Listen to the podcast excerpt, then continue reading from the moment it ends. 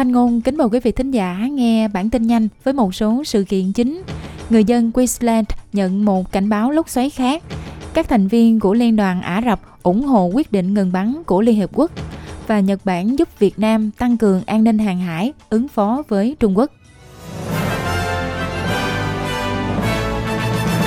Sau đây là bản tin chi tiết. Một cảnh báo lốc xoáy khác đã được ban hành cho các khu vực ven biển vùng vịnh bị ảnh hưởng bởi lũ lụt ở miền Bắc Úc, trải dài từ Port Roper ở lãnh thổ phía Bắc đến Burketown ở Queensland. Nhà khí tượng cảnh báo rằng áp thấp nhiệt đới ở vịnh Carpentaria có khả năng phát triển thành lốc xoáy cấp độ vừa phải ngay từ tối thứ Năm. Đây sẽ là cơn bão thứ ba trong vòng 3 tháng tấn công Queensland sau cơn bão nhiệt đới Jasper và siêu bão Kiroli gây lũ lụt và thiệt hại trên toàn tiểu bang. Trong khi đó, tại tiểu bang Victoria, hàng trăm ngàn người dân đã trải qua đêm thứ hai bị mất điện sau những cơn bão gây thiệt hại trên khắp tiểu bang. Cơ quan điều hành thị trường năng lượng Úc cho biết có thể mất vài ngày hoặc thậm chí là hơn một tuần để khôi phục điện cho những người bị ảnh hưởng. Các khu vực bị ảnh hưởng chính là Yarra Range, phía nam Gippsland và Bass Coast.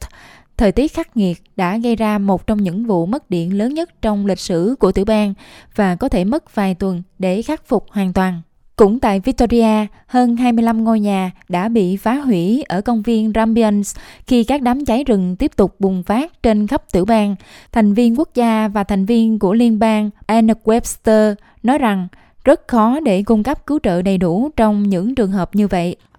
well, I think the Victorian government have now put in relief Tôi nghĩ rằng chính phủ Victoria hiện đã cung cấp các gói cứu trợ cho các gia đình với số tiền lên tới 2.200 đô la vì vậy, quý vị có thể tìm thấy sự hỗ trợ tại các trung tâm cứu trợ hoặc trên trang mạng dịch vụ của Victoria. Nhưng ý của tôi là bạn có thể được cứu trợ khi nhà của bạn bị cháy và gia súc của bạn bị chết. Đó thực sự là một hoàn cảnh bi thảm.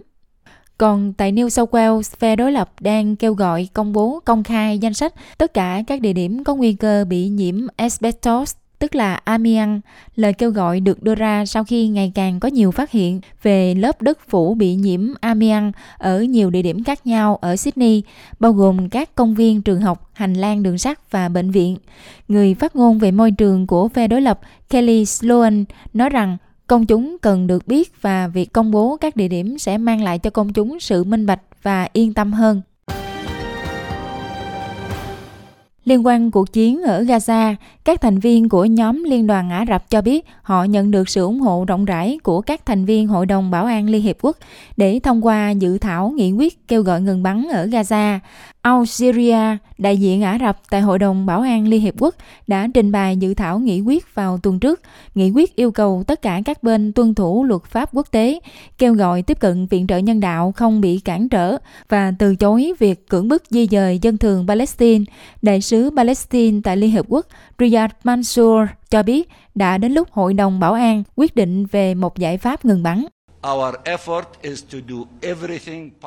Nỗ lực của chúng tôi là làm mọi thứ có thể để ngăn chặn Israel phạm tội, làm suy giảm dân số ở Gaza và chấm dứt chiến tranh ngay lập tức. Bảo đảm để làm được điều đó là một nghị quyết kêu gọi ngừng bắn và chúng tôi hy vọng rằng Hội đồng Bảo an sẽ tự nâng cao trách nhiệm đó. Hồi thứ Sáu tuần trước, Thủ tướng Israel Benjamin Netanyahu tuyên bố rằng Israel đang lên kế hoạch cho một cuộc xâm lược trên bộ quy mô lớn vào thành phố Rafah ở phía nam Gaza. Bất chấp những lời chỉ trích của quốc tế và kêu gọi kiềm chế, Israel cho biết họ sẽ tiến hành cuộc xâm lược vào khu vực có khoảng 1 triệu 500 ngàn người Palestine hiện đang trú ẩn. Liên quan đến Việt Nam, Nhật Bản sẽ hỗ trợ Việt Nam và ba quốc gia khác ở Đông Nam Á tăng cường lực lượng hàng hải thông qua tài trợ lâu dài nhằm đáp lại mối lo ngại ngày càng tăng trong nỗ lực được cho là ứng phó với các hoạt động quân sự ngày càng gia tăng của Trung Quốc ở Biển Đông.